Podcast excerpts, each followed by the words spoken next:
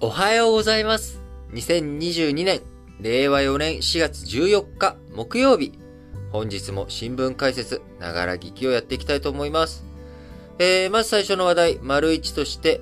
韓国の新政権。えー、来月ね、5月10日に発足します。えー、ユン・ソクヨル、新大統領。えー、その下でのね、えー、政権、えー、新しい政権が、えー、5月下旬にえ、日本で開く予定になっております、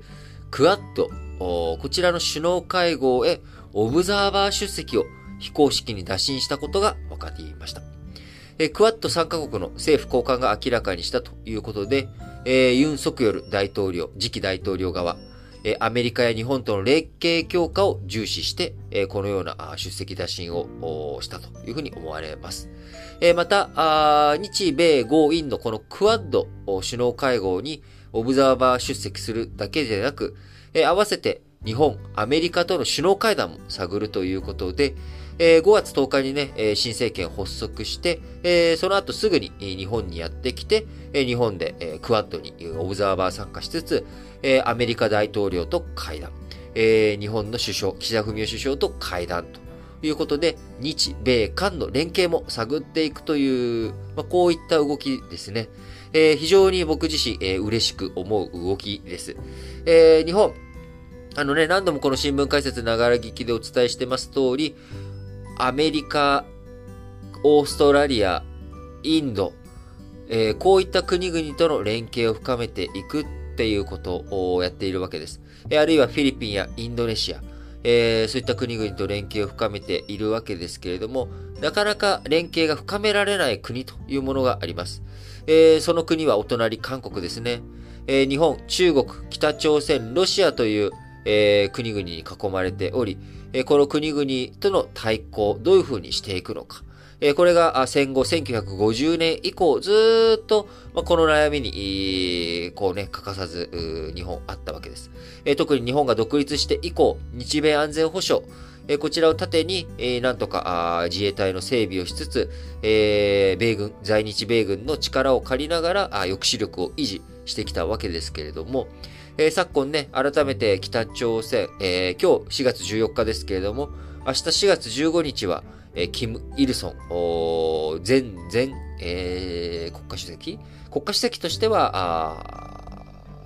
北朝鮮の国家主席はキム・イルソンだけか。だけかな。そうですよね。えー、なので、まあ今のね、キム・ジョンウンさんのおじいちゃん、えー、先々代のキム・イルソンさん。えー、彼が、あ生誕110周年なのかな？あ明日が。えー、なので今、北朝鮮、えー、核実験をそれに合わせてするんじゃないかとか、あいろんな挑発行為が懸念されています。えー、今、現政権、まだね、えー、現政権であるムンジェイン政権、えー、2017年の発足以降、えー、北との融和政策、こちらをね、えー、推し進めていき、えー、まあ、北訪問したりとか、南北首脳会談をやったりとかですね、えー、なんとか北朝鮮との関係を良くしていこうと。で、そのためにい、ろんなね、えー、情報をしたりとか、あいろんなことをやっていったわけですけれども、えそれがね、ほとんど全て、え効果を失い、え今現状、挑発行為に及んでいるということになっております。えこういった状況の中、あ革新政権だったあ、どちらかというとね、え北朝鮮、え融和派、であるムンジェイン政権からユン・ソクヨル保守政権に変わっていくというところで、改めて日米韓の3カ国、こちらでのね、連携というものが重要視されていく流れ、これがね、生まれているわけです。えムンジェイン大統領、え去年のね、えー、東京オリンピック、えそちらに合わせて来日して、えー、当時菅ちゃんでしたけれども、えー、菅ちゃんと会談したいよって言ってきたわけですが、えそれに対して、いや、来なくてええんでと。特にね、話すこともないんで、というふうに日本側対応したわけです。えー、まあね、ムンジェインさんと話したところで何の役にも立たんというのはその通りだと思います。で、今回、えー、ユン・ソクヨル新政権発足して、このクワッドの枠組みにオブザーバー参加して、しっかりと取り込んでいくことができればね、いいなと思っておりますが、その一方で、やはり、日韓関係、その安全保障上はね、日米韓での連携とか、このクワッドに韓国も参加していくことによって連携深めていくことはできると思いますが、そもそもその連携の根幹となる日韓関係、えー、こちらについてね、どういうふうに改善させていくのかというところが非常に重要なポイントになっていきます。えー、次期大統領であるユン・ソクヨルさん、対日関係の改善に前向きな発言を繰り返してきましたが、両国間、えー、世論が敏感に反応する歴史問題が横たわっています。元徴用工訴訟で差し押さえられた日本企業資産の現金化の時期、えー、こちらをね、どういうふうに防いでいくことができるのか、そこに対してどのようなあ政治的な決着、解決、え、その方策をね、え、ユン・ソクヨルさん、あやっていくのか、あそのあたりについてね、え、しっかりと方向性を示してもらわないと困るなというところですが、えー、日本側としてもですね、え首脳同士で、えー、会談するためには、あ韓国側からね、何かしらのお土産というか、あのこういうふうに考えて、えー、日本との関係ね、こういうふうに良くしたいと思ってるっていうことを、えー、歩み寄りがないと、えー、会談なんか応じれないよっていう意見、話もまだまだあります。えー、なので、えー、大統領就任の直後ということもあって、まだ具体的な話はできないけれども、セイハローということで、えー、とりあえずまあ来て、えー、一回まずは会おうかっていうことはね、えこれは発足直後だからこそできる話かもしれません。えー、いずれにしろ、日本と韓国の大統領と日本の首相、えー、しっかりとね、話していくということが重要だと思います。えー、日韓関係、えー、いろんな問題横たわっておりますが、えー、それと付随してですね、えー、やはりロシアとの関係、北朝鮮との関係、中国との関係、これを考えていく上では、日本、えー、韓国、えー、そして台湾というね、ややこしい関係性を持っている国々との連携をどういうふうに深めていくのか、え、非常に重要なポイントだと思います。え、今後ね、え、具体的に、本当に出席をするのか、まあ、あくまでもね、打診をしてきた非公式に、えそれに対して、え日本とかアメリカがどういうふうにそれを受け入れていくのかどうかということで、引き続き要ウォッチな話だなと思っています。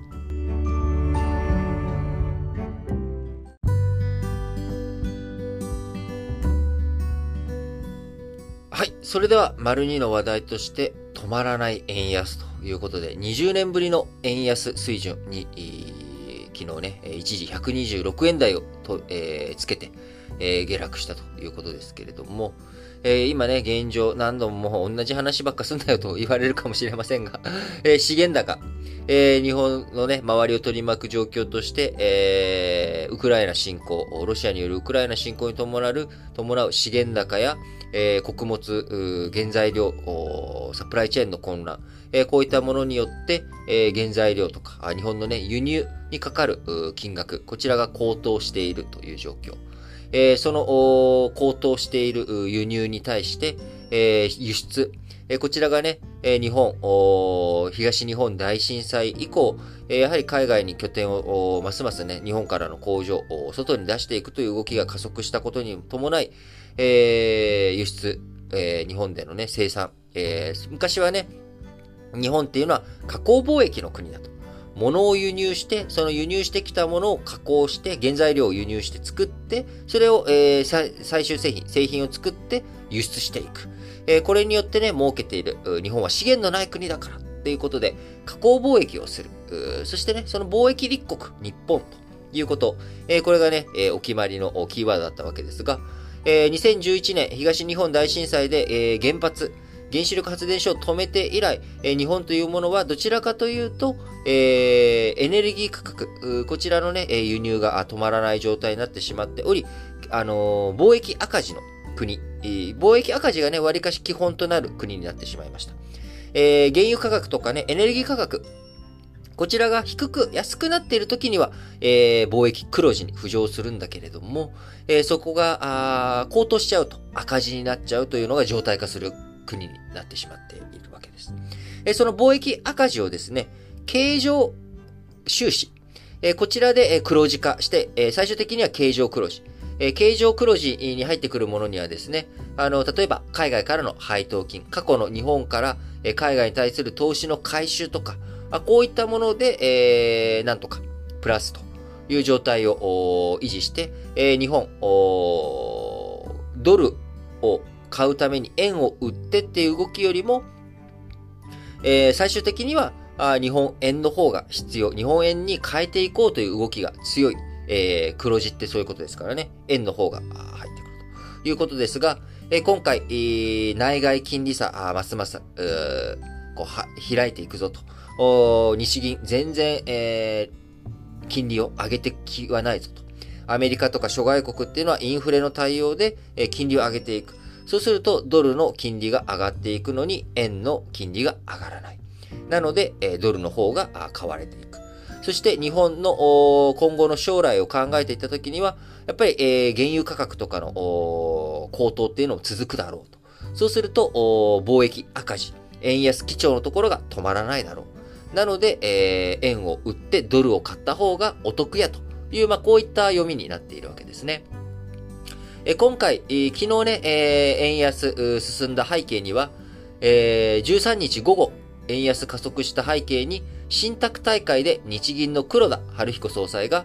現在の強力な金融緩和を粘り強く続けると発言したことがきっかけとなったということで、え、アメリカなんかはね、え、昨日もお伝えしました通り、インフレが非常に強く物価高が続いていると、3月も。引き続き、物価高、上昇幅がね、上がっているっていう状況の中、えー、日本、それでも関係ないと。そんなの関係ねえと。いう感じで、えー、強力な金融緩和を続けていくっていうことなんで、そうすると内外金利差はまだ激しく朝開いていっちゃうな。えー、そうなるんだったら、もう円を持っててもしゃあない。ドル買っちゃえということで、えー、円売りドル買いが加速したということになります。えー、2月末、えー、日本円ドル、1ドル115円ということだったわけですが、1ヶ月半の間にですね、えー、10円超下落したということで、非常にペース早いという状況になります。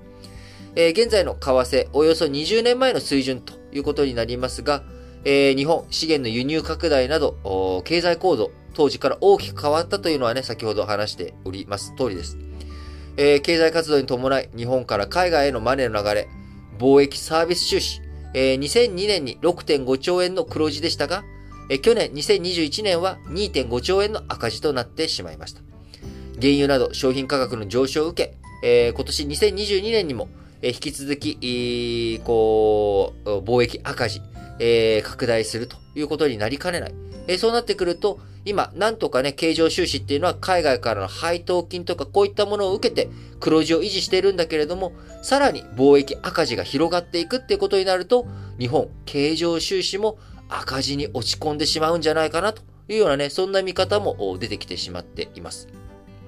えー、もし経常収支、赤字ということになれば、いつ以来のことかというとですね、1980年、え、1980年はですね、第二次オイルショックですね。第一次オイルショックは1973年とかなので、第二次オイルショックの影響がまだあった、えー、1980年以来ということなので、えー、42年ぶり。僕まだ生まれてないです。1980年というと。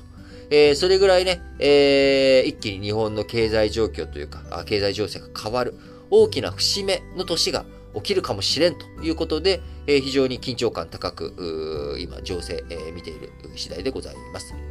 えー、経常赤字になると何が困っちゃうのっていうところですが、改めてですけれども、え、国内に入るお金より物を買うために海外に支払うお金が多い海外にね、支払いが多くなっちゃうわけですから、えー、自分たちの自国通貨を売って、円を売ってドルが必要という流れになるので、ますます円安基調に流れていく可能性があるということになります。えー、やっぱりね、このあたり、少しでも回復していくためには、あせっかくある意味円安になっているんだったら、海外からあお客さんが来るときに円が安いって話なんですよね。日本でお買い物しよう、松本清行こうとかね、松本清でいっぱいいろんなもの買おうとか、日本の、えー、お菓子美味しいから日本のお菓子買っちゃえ。えー、ディズニーランドとか USJ に行きたい。温泉とか楽しみたい。富士山見たいっていうね、こういった人たちの需要をどうやって取り込んでいくのかということが、あ大きなあ一つポイントになってきます。えー、日本をね、せっかくなんで爆買いして円を買ってもらうっていう動き。えー、そのためにはインバウンド消費をどういうふうに取り戻していくのか。えー、国内のね、まずは、ゴールデンウィークに向けて、え、日本国内の経済、え、こちらをどういうふうに回していくのか。日本国内の人の移動、これをね、どういうふうに担保していくのかっていうことをやりつつ、やはり海外との門戸を開いていく。えー、ここが非常に重要なポイントになってくるんだろうなと思います。えあともう一つはですね、もうこちらももううるさいと。リートンいつもね、そればっか言ってんじゃんということかもしれませんが、えー、やはり原子力発電所を復活させていく、再稼働させていくっていうことが欠かせないんじゃないかなと思います。えー、それをね、するだけで貿易赤字だいぶ変わっていくということになります。え、この前、岸田文雄首相、原子力発電所のね、再稼働とか、再活用、こちらについてね、しっかり考えていきたいというような発言もありました。え、こういったところを踏まえて、え、一刻も早く原子力発電所の安全で安心な稼働をしながら、え、しっかりと日本経済を上向かせていく、え、そのためのね、努力、必要なタイミングだと思います。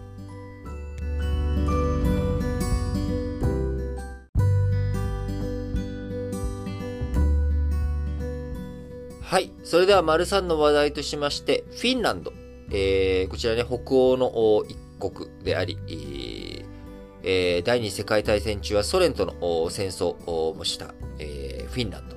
えー、長らくね、NATO への加盟というものはしていなかったわけですが、今、えー、フィンランドのマリン首相、昨日13日に、えー、フィンランド北大西洋条約機構 NATO への加盟を申請するかどうかについてね、えー、数ヶ月ではなく、数週間単位で迅速に結論が出るだろうということで、えー、数週でね、結論を出していくという、まあ、こういった姿勢を示しております。2月24日、ロシアのウクライナ侵攻始まりましたけれども、これを機にフィンランドでは安全保障への危機感が高まっています。今までフィンランド、冷戦期においてですね、対ソ連同盟である、軍事同盟であるアメリカ、もともとアメリカっていう国は第一次世界大戦も第二次世界大戦も最初から戦っていません。えアメリカという国は大西洋と太平洋を挟んでですね、独立した大陸でいるわけなので、え基本的にヨーロッパとかアジアのことについて、あんまり自分たちが派兵するよっていうようなことは、えやっていなかったわけです。第二次世界大戦前まで。で、それが第一次世界大戦ずっとまあ傍観しながら、えー、今のね、まさにウクライナに対して軍を派兵してないんだけれども、いろんな支援するよっていうことと同じように、えー、自分たちが戦争はしないけど、アメリカととして、えー、イギリスとかフランスにいろんな商品送ったりとかね、えそういった協力はするよっていうことをやっていたわけです。で、それが、え戦争末期になって、えドイツからの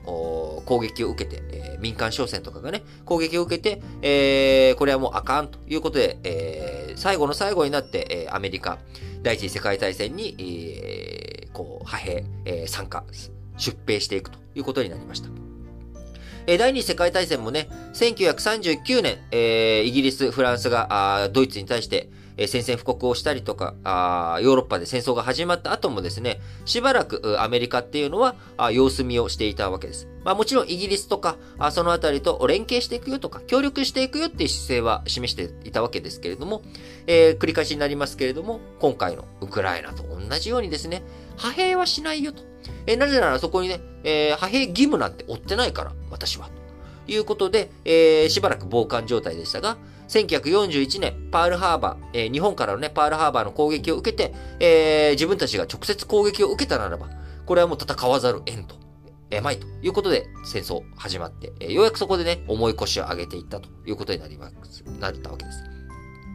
で、1945年に第二次世界大戦が終わった後にですね、えー、ソ連とアメリカの間での対立が深まっていく。これは、この後第三次世界大戦とかが起きる可能性というものは否定ができない。えー、その時にですね、えー、アメリカ、君は結局、また様子見をするんかなと。えー、それじゃあ困っちゃうよということで、分かった分かったと、ヨーロッパ。安心しろと。ちゃんとね、えさすがにここまで来たらですね、もう二度あることは三度あるにはしないよと。ちゃんとね、えー、NATO という同盟、アメリカとヨーロッパの軍事同盟を結ぶことによって、なぜなら、あソ連と対峙しているのは、今までね、ドイツと対峙していた、直接対峙していたのはイギリスだったけれども、そのイギリスの背中からあ支援するよ、どうするよっていうふうに言ってたけれども、ごめんごめんと。ロシアに対、あ、ソ連に対してはね、これはアメリカが前面に押し出して競争しなきゃいけない相手だから、アメリカが責任持ってやるよと。でもお前はさ、そんなこと言ったって第一次世界大戦、第二次世界大戦、どっちもさ、遅れてきやがったじゃないか。遅刻魔っていうね、風に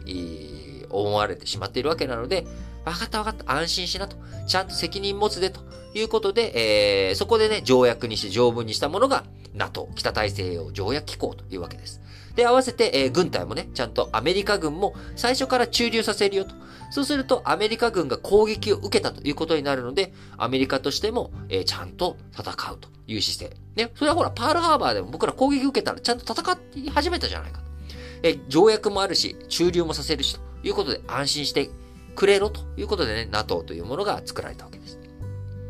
で、そういったあアメリカがね、守ってくれる、アメリカが一緒に戦おうという、まあ、こういった枠組みである NATO、えー、ソ連のね、えー、対抗としてみんな、あ中に入っていってくれたわけですけれども、フィンランドという国は入ってこなかったわけです、ずっと。なぜかというと、えー、一番前の前の前線に居すぎ、居すぎたために、まあ、ウクライナ状態ですよね。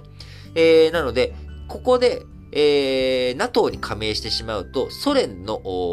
に刺激が強すぎると。そうするとソ連が、えー、NATO に入られるぐらいだったら、自分たちが抑え込まなあかんということで、えー、フィンランドとソ連との戦争が始まりかねない。えー、なので、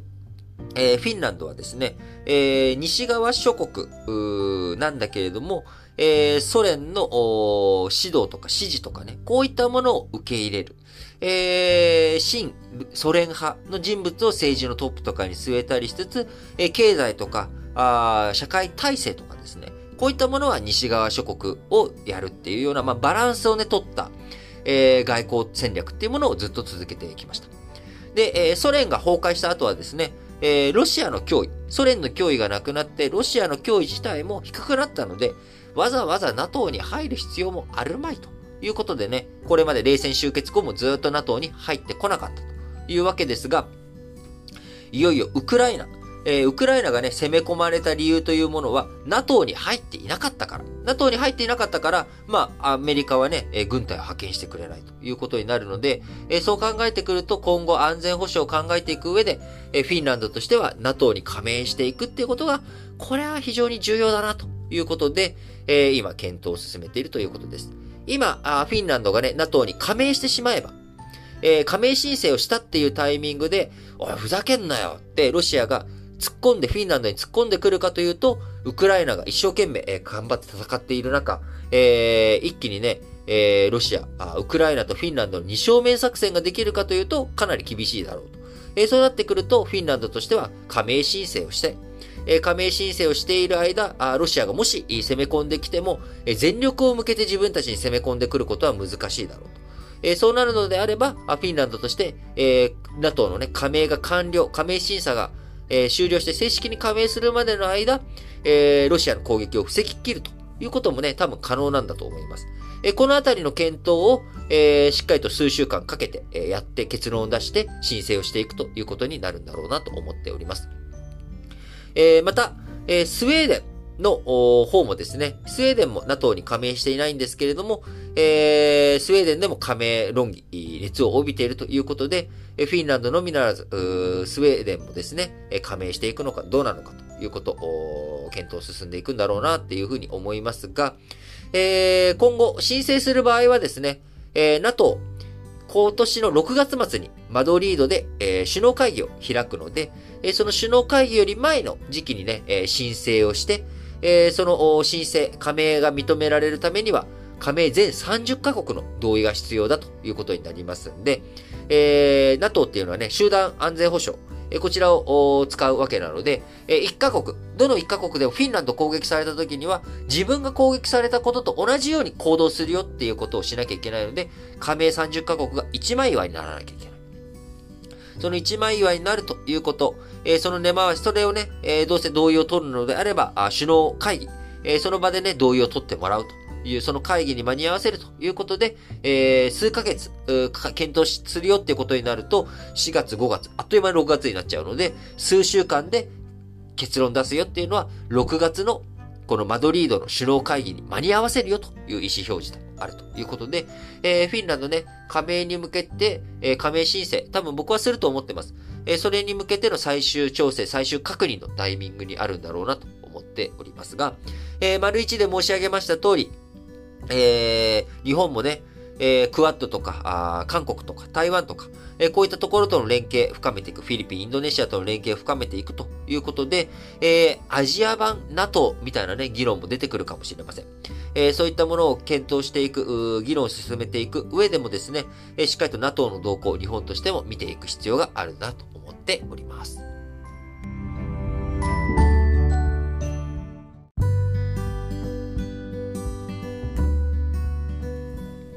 はい。マリオンの話題としまして、ハワイ旅行再開という話題ですけれども、JDB と HIS、えー、こちらね、13日、えー、昨日新型コロナウイルスの感染拡大を受けて募集をやめていたハワイツアー、こちらのね、取り扱いを約2年ぶりに再開すると発表しました。えー、まさに5月のね、ゴールデンウィーク、えー、こちらの大型連休に向けて海外旅行を再開する動き、本格化してきたということですが、えー、JTB と HIS、コロナのね、えー、コロナ禍が始まった2020年3月末から海外の募集型企画旅行の取り扱い中止しておりました。えー、今年4月1日に外務省、アメリカの感染症危険情報レベルを3、渡航中止勧告から2、不要不急の渡航を控えるに引き下げたことからツアー再開を決めました。えー、JTB のね、ツアーの出発日は4月28日からで、出発地は羽田空港、成田空港、関空、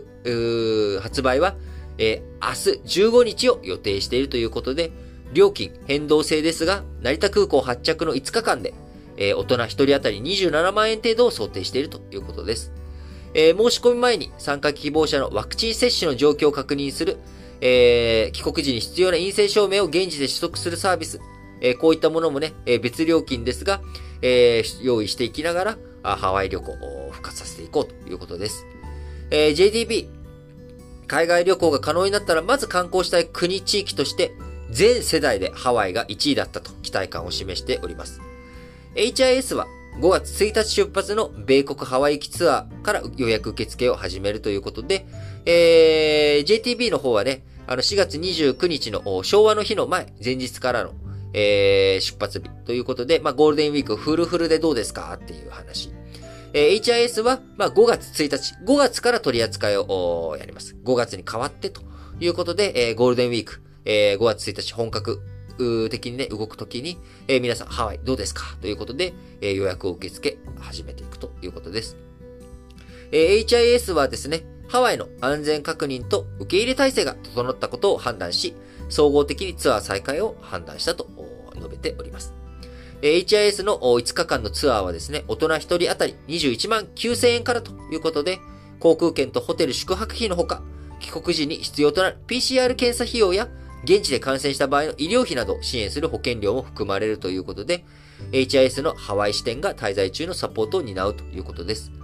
えー、参加条件としましては、ワクチン接種を2回以上済ませていることが参加条件となるということで、えー、3回接種を受けた人は、帰国前の PCR 検査で陰性が証明された場合には、帰国後の自宅待機などの措置が必要ないということで、えー、いよいよね、海外旅行も本格的に復活させていく、えー、そういった動きが見られるということです。えー、今日丸2でね、申し上げました通り、えー、日本、今ね、円安なのでね、なかなか海外旅行って言っても負担感が重いというところもあります。えー、そうなってくると、まあ、そうは、とはいえね、余裕がある人はね、ぜひ海外旅行、時間の余裕もお金の余裕もある人は行ってもらえればいいなと思うんですが、えー、今ね、日本円安っていう状態、これをね、回復、克服していくためにも、インバウンド消費、えー、日本国内にね、どういうふうに海外からの旅客、えー、を受け入れていくことができるか、海外からどういうふうにマネーをね、日本に呼び込むことができるかというところが非常に大きなポイントになってくると思います。えー、日本の円安、ちょっとね、えー、円安あ、激しく進んできているので、えー、なんとか少しでも円高基調に、えー、持っていってほしいなと。えー、そのためには、海外からの旅行、えー、増やしていかなきゃいけない。え海外からの旅行を増やしていくためにもですね、え日本から海外に出ていく。この動きもね、スムーズ化させていくことによって、え日本国内の受け入れもスムーズにしていくっていうことがね、大切なんじゃないのかなというふうに思います。えー、まずはね、ゴールデンウィーク、日本国内で人の動きが活発化していってほしいなと強く思いますが、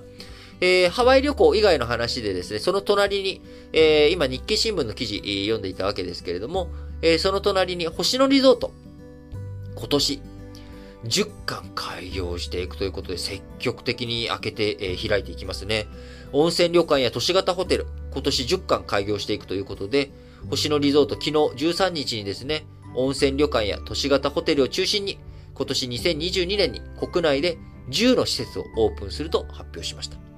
新型コロナウイルスでこの2年間観光業界、大打撃を受けましたが、足元で、えー、底入れの兆しも出ているということから、あ伸びている近場の旅行を受け入れていくことや、今後のインバウンド、訪日客のね、回復に向けて、積極開業で、えー、それを受け皿、広げていこうということです。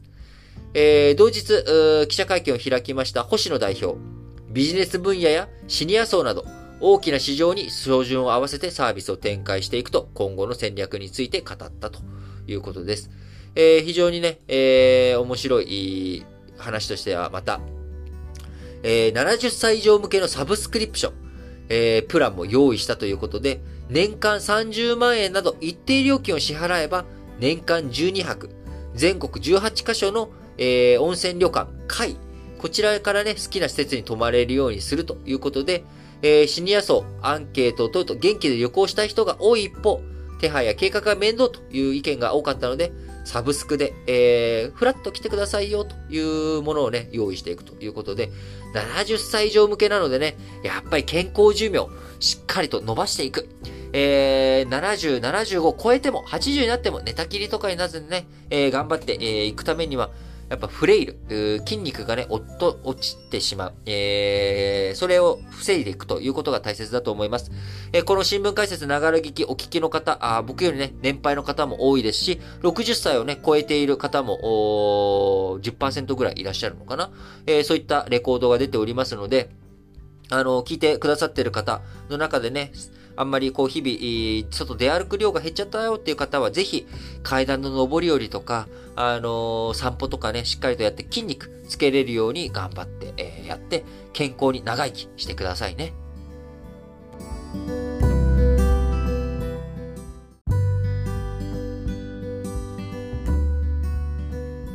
はい。それでは最後、丸ごとしまして、主要語詞の社説を紹介して締めくくっていきたいと思います。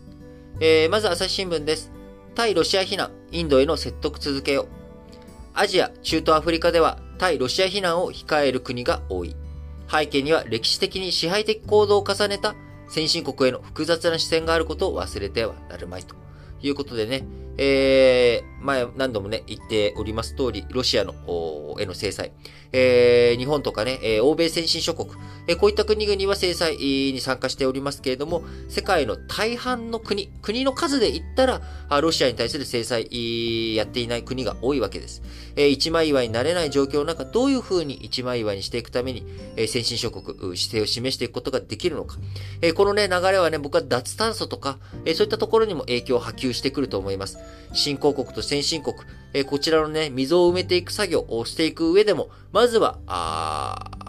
大国インド。えー、こちらにね、どういうふうにアプローチをしていくのかが非常に重要だということ。まあね、それ昨日もお話ししておりますけれども、えー、朝日新聞の社説の一本ということです。えー、朝日新聞もう一本は、強化他人性。二頭を追う足は固め。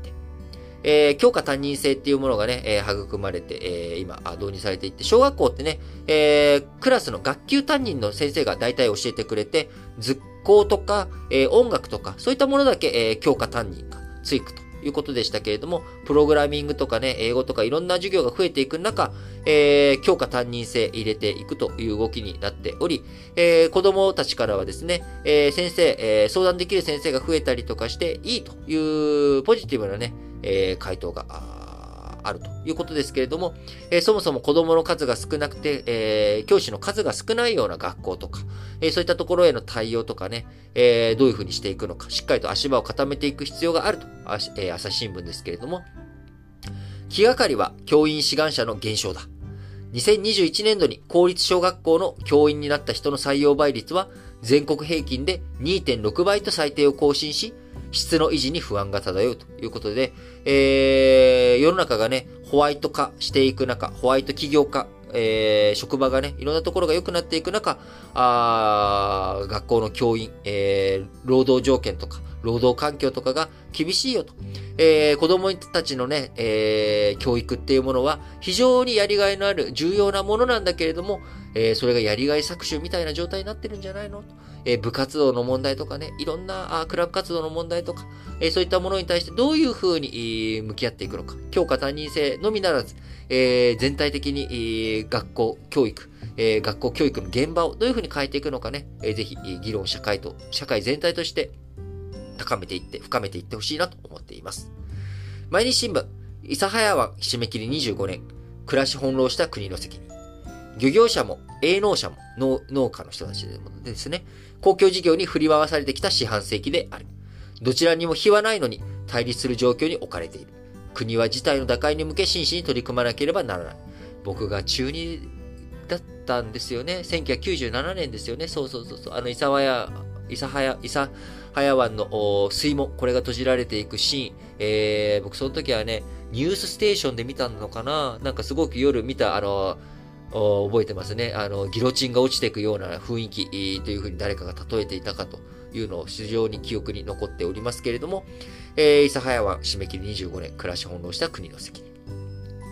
えー、毎日新聞も、ウクライナ侵攻、米国とインド、対ロで、えー、対ロシアで連携強める知恵を。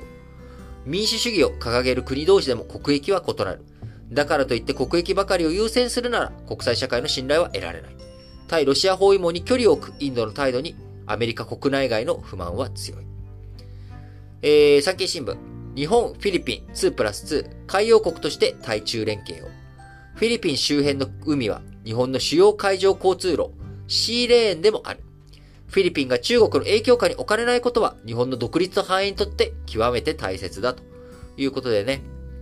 あのー、今日のね、丸一の話の中ではフィリピンの名前挙げましたけれども、えー、また、あ前にね、日本、フィリピン2プラス2、土曜日日曜日どっちだったかな？えー、取り上げておりますので、えそちらもぜひ聞いていただければと思います。え産経新聞もう一本は、上海の都市封鎖、人道無視の強権策やめよう。中国の習近平政権が上海で行っているのは、住民の命にも関わる非人道的な措置である。人権を無視するゼロコロナ政策の破綻は明らかだ。あまりに強権的な都市封鎖は改めなくてはならない。読売新聞です。津波避難タワー、効果的な活用にどうつなげる大地震が発生した際、どこに逃げたらいいかわからず、混乱する住民もいるだろう。その結果、タワーや避難ビルに住民が集中して、収容できない人が出るような事態は避けなければならないということで、えー、今ね、この津波タワーっていうもの、えー、近くに高台のない住民の避難先として津波避難タワーをどう活かすか、えー、各自治体実効性のある運用方法を検討してほしいということですけれども、えー、自治体が沿岸部を中心に高さ数メートルから20メートル超で、えー、津波避難タワー、あこういったものをね、作っており、え、上部には避難室を設けたり、水や非常食を常備したりするケースもあるということですが、え建設には数億円程度かかるということで、今、昨年4月までにですね、建設された津波避難タワーっていうものは、23都道府県で計502棟に上るということです。え、内閣府の調査で、え、判明しましたけれども、こちら東日本大震災の前に比べて11倍に増えたということです。え、しかし、その中にはですね、え実際に、使われた形跡がなかったりとか、あるいは階段が60段以上もあって、お年寄りとか車椅子の人が使えないとかですね、えー、いろんな問題があると。使える人も限られていて、使える人の、えー、数も少ない、えー、かったりとかするということなので、どう効果的な活用につなげていくのかね、ぜひ考えていってほしいなと思います。えー、読売新聞もう一本は、文通費見直し、透明性確保へ協議を継続せよ。もともと文通費は使途を報告する義務がなく、通信費以外にも幅広く支出されていることが問題視されていた。物品購入や秘書給与への流用、流用海外投資に充てられた事例も発覚している。えー、日経新聞も、文通費の合意は、合意は改革にほど遠い。5ヶ月にわたって議論した挙句、今回の見直しは日割り支給と名称変更にとどまる。首都公開などの結論は先送りされ、抜本的な改革にはほど遠い中身だということでね、こんなんで、えー、お茶濁すなよと、読売新聞、日経新聞です。えー、最後の一本日経新聞。勤務地を柔軟に選べる制度を作ろう。テレワークの普及で場所にとらわれない働き方を求める人が増えた。勤務地を柔軟に選べれば、企業の魅力を高めることにもつながるだろう。経営者は改革で競い合う時だということで、えー、やっぱりね、勤務地の問題、移動の問題ありますよね。えー、僕個人としてはですね、えー、まあ、海外勤務だけじゃなく、えー、国内転勤とかも含めて、やっぱり自分でなかなかできないチャンス。若いうちはね、ぜひ転勤とか、そういったものを積極的に手を挙げていくべきものだなというふうに思っています。えー、やっぱりね、知らない土地に飛び込むこと、水が変わることによってね、気づくこと、えー、その土地土地からいろんなあ、自分がね、今まで住んでた世界以外にもいろんな世界があるんだな。それは日本国内でも日本国外でもいろんな目を養っていく、広げていく上で非常に僕は重要なものだと思っています。えただその一方でね、結婚しました、子供が生まれました、親が介護を必要なんですっていう時にですね、えー、やっぱりそういったあ移動をやっぱり減らしていくチャンスとかね、機会。逆にそういったものが終わって、えー、自由に動けるぜっていう人、えー、やっぱりね、あのー、最初から、入り口からあ移動がありませんっていう制度にするよりかは、僕はライフプランに合わせて、えー、移動の可否を、えー、申請して、それを受け入れることができる制度。こういったものがね、いいんじゃないのかなって思うんですが、あぜひ、企業の皆さん、えー、いろいろとね、え人事政策、人事制度考えていく上でも、えー、いろいろと検討を進めていって、えー、暮らしやすい、働きやすい、そんな社会、企業を作っていってほしいなと思っております。えー、いうことでね、えー、皆さん本日も新聞解説、ながら聞きをお聞きいただきありがとうございます。えー、昨日はですね、えー、中国の歴史、えー、という講座やっておりまして、え6名の方と一緒に、約、約というか5ヶ月間かけて、え全10回でやっていますけれども、え昨日そのね、え第3回が終わったんですよね。え非常に熱い、え議論とか、皆さんも予習復習をしっかりしてくれていて、え非常に楽しい、いつもね、2時間の予定なんですけど、2時間オーバーして2時間5あ30分とかね、3時間近く、やっているので、いつもその終わった後、くたくたで疲れて、で、えー、頭がもうすごくヒートアップしている、脳が活性化している状態なので、なかなかね、作るのにも時間かかって、えー、しまうんですけれども、えー、今日ももう元気にね、えなんとか新聞解説ながら聞きできましたので、皆さんもいろいろと大変なことあると思いますけれども、元気よく頑張っていきましょう。はい。それでは、皆さん、今日も元気にいってらっしゃい。